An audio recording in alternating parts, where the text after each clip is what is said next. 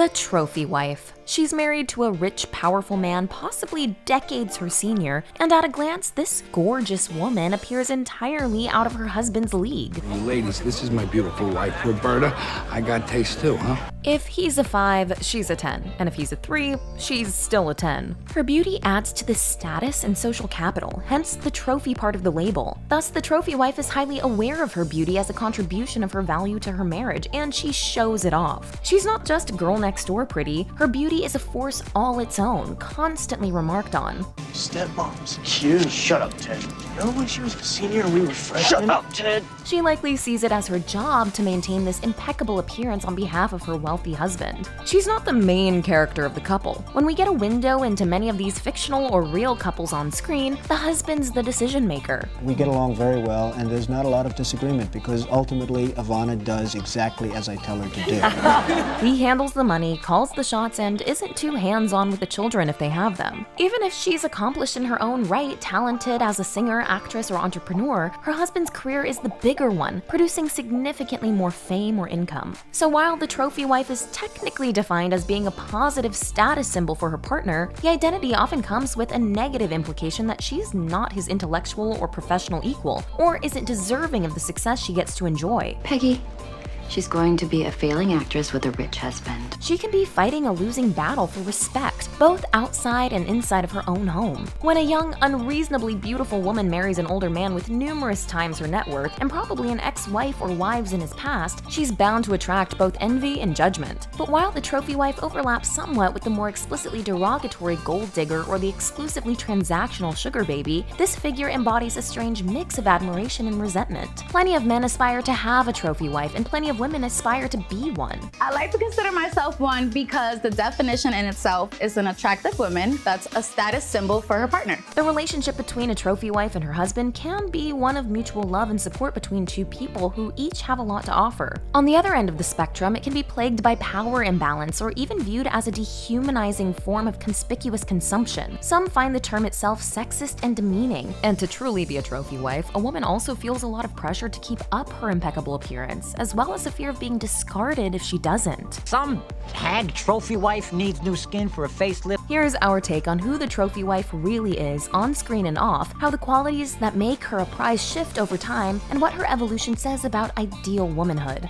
This video might be about trophy wives, but in my house, we have trophy knives. That's all thanks to Kamikoto, a knife maker like no other. To make their stunning kitchen knives, they combine Japanese steel with centuries worth of metalworking expertise. Japanese knives are globally revered, and the bladesmiths at Kamikoto have over a hundred years of experience between them. And due to the quality of the steel, the high level of craftsmanship, and the single bevel edge, these knives cut in a way that others simply can't. So it's little wonder that they're favored by Michelin starred chefs the world over. Each knife goes through a rigorous 19 step process to completion and is individually inspected before leaving the workshop. They're presented in a beautiful ash box which provides protection, but also makes the knives a gorgeous gift. What's more, they come with a lifetime guarantee, so when you purchase them as a Christmas or birthday present, you're giving your loved ones a future heirloom. I bought the exquisite three piece Kanpeki set, and it's totally up to my game in the kitchen. Chopping and slicing is so much easier with an extremely high quality knife. As you might expect from a product with such stringent quality measures, the service doesn't stop when you open the ash box containing your Kamikoto knife. As part of your purchase, any questions or queries you have will be answered swiftly by a member of the Kamikoto team. Kamikoto is running a massive Black Friday sale right now and is offering my viewers an extra $50 off any purchase with discount code the take. So go to https colon slash slash kamikoto.com slash the take and help support the channel.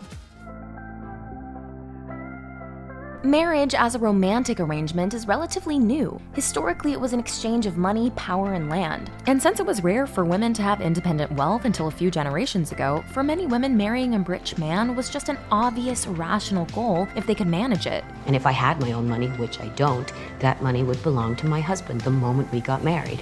But in modern times, while women are still implicitly encouraged to marry partners of means, if they're perceived to be trophy wives, married to someone of substantially greater wealth or age, they're often judged harshly by both men and women, assumed to be going after the man's wealth and undeserving of the lifestyle it affords. Women deemed trophy wives like Anna Nicole Smith or Marla Maples have been ruthlessly scrutinized and dehumanized by the public or even their former partners. Ms. Marshall, if we wanted to find out whether you were lying to Mr. Marshall to get money and to make him feel bad, can you tell us what hospital records to go check into. And many classic trophy wives in TV and cinema are painted broadly as shallow, lazy, amoral money grubbers. Ironically, this cartoonish portrayal suggests that the trophy wife is the one in control, that she's somehow outwitted, manipulated, or entranced her husband, and is therefore the craftier and ultimately more powerful member of the couple. Have you got the nerve to expect me to believe that you don't want to marry my son for his money? It's true. Then what do you want to marry him for? I want to marry him for your money.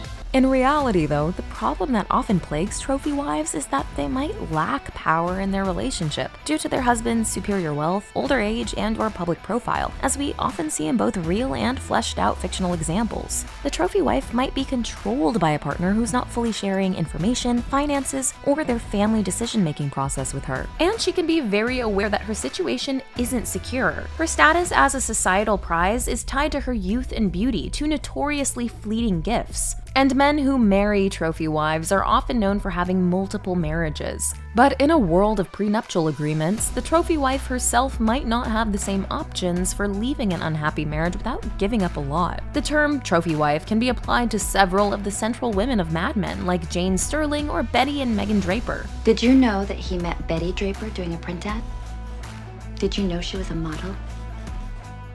That's the kind of girl Don marries. And for all, the power dynamic is always uneven, skewed in favor of the male provider who takes it for granted that he can do whatever he wants with no accountability. If things go south, he knows he always has the option of fleeing into the arms of someone new. You get everything you want, and you still had to do this. Real life trophy wives have experienced this unequal power dynamic in extremes. When Mariah Carey was beginning to top the music charts in the 90s, she was married to Tommy Mottola, who she met when she was 18. He was a much wealthier Sony music exec, 21 years her senior. And Carey describes that time as feeling as if she were held captive. He controlled everybody around me. Everybody was afraid of him. There was so much security and armed security. More recently, the Real Housewives of Beverly Hills Erika Jayne, originally seemed to embrace her trophy wife image as the spouse of rich lawyer Tom Girardi, who's over 30 years older than her. It's expensive to be.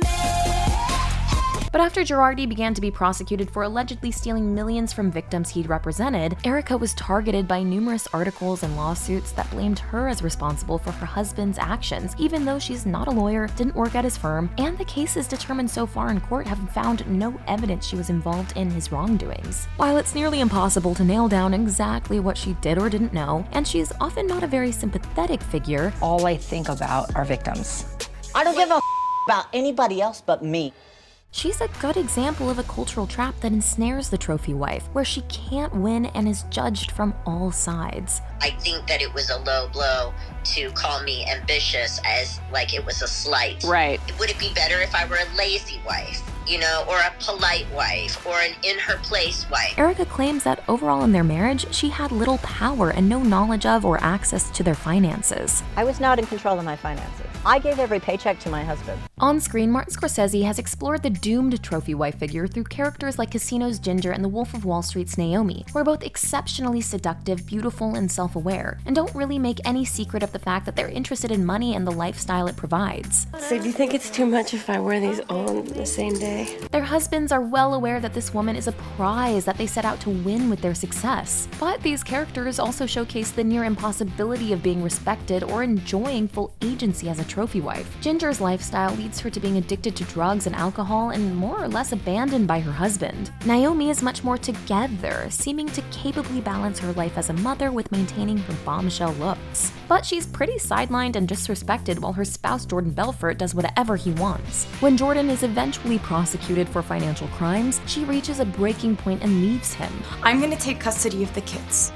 If you agree to the divorce right now, I will allow visitation, okay? Don't try to fight it. But while in one light this comes off as cartoonish trophy wife behavior, abandoning the man once it's no longer financially wise to stay with him, it's also more than understandable that she's completely fed up with him. He's unhinged and erratic, not the partner or father figure a responsible mother wants to center a family around. Oh my god! You probably had to pay them in cash with your hands. What a burden! And actually do some work besides swiping my credit card all day? 2013's Blue Jasmine delves more directly into the question of the trophy wife's culpability for her husband's transgressions, as Manhattan socialite trophy wife Jasmine intentionally looks the other way when it comes to both her husband's Bernie Madoff like financial schemes and his dalliances with other women. This disconnect between the perfect appearance the trophy wife has to maintain and a behind the scenes life that may include a less than ideal, often philandering husband seems to be a common pattern for many on screen and real trophy wives lives. For Jasmine, eventually the cognitive dissonance of having to constantly pretend, especially to herself, that everything in her life is actually great, spurs her to sabotage her own situation and status and undergo a mental breakdown.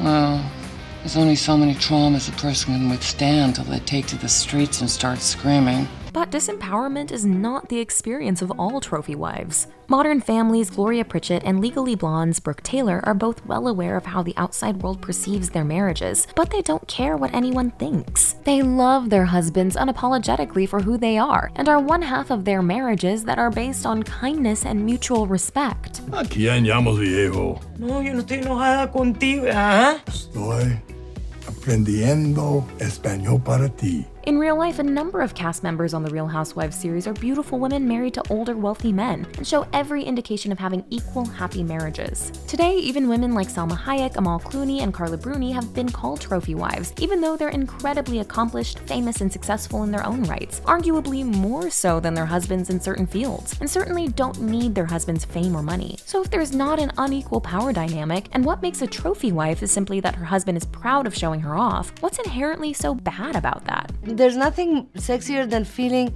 supported and that the person that you you are with wants you to thrive. Evolution of the trophy wife reflects societal expectations of ideal womanhood. In the 50s, she would have been a domestic goddess. In the 80s, she would have been an all American beauty queen. And today, she's more likely to be educated or successful in her own right, holding down the house and kids while looking like she just stepped off the runway, but in a relatable way. Whether she's a housewife, goddess, sex pot, superwoman, or therapist, truly being a worthy trophy feels about as attainable as hitting the lottery. A trophy wife is somebody who checks off all the boxes. And no woman could ever meet this bar so impeccably that she can be sure she won't be cast aside for a newer, shinier prize. All of which begs the question is the trophy wife even real today when it's so difficult to define what makes one and who truly qualifies? The conventional trophy wife trope suggests a woman's youth and beauty are her most valuable qualities. But in fact, most of the real and fictional trophy wives that are visible in today's popular media seem to have a lot more to offer in their marriages, families, and as individuals. Say what you will, but the Duchess did have style. She brought in a decorator, feng shui the whole place. Perhaps one reason people are fascinated by this trope is that most couples are of similar socioeconomic status, educational level, attractiveness, and age. Today, people are less interested in hyper heteronormative binary roles in relationships, and more are looking for their equals, as shown in the rise of power couples. We're also seeing more examples of the trophy husband or trophy man. Diana Jenkins, featured on Real Housewives of Beverly Hills, was herself the younger, beautiful wife of a rich banker, but now that she's a divorced, extremely wealthy woman approaching 50, she's, apparently happily, engaged to a younger man of less means. The trophy wife's evolution in the public imagination from empty headed gold digger to the multifaceted every woman further proves that we're often not really thinking of her as a person, but as a representation of what society simultaneously wants from and resents about women. She's defined by what she means to other people the second wife, the mooch, the prize, the scapegoat. So it's time to start viewing this woman on her own terms, defined by her own own qualities and let her determine how she sees her story. I married you because you were sexy. You still are. Who knows for how long that's gonna last for either of us.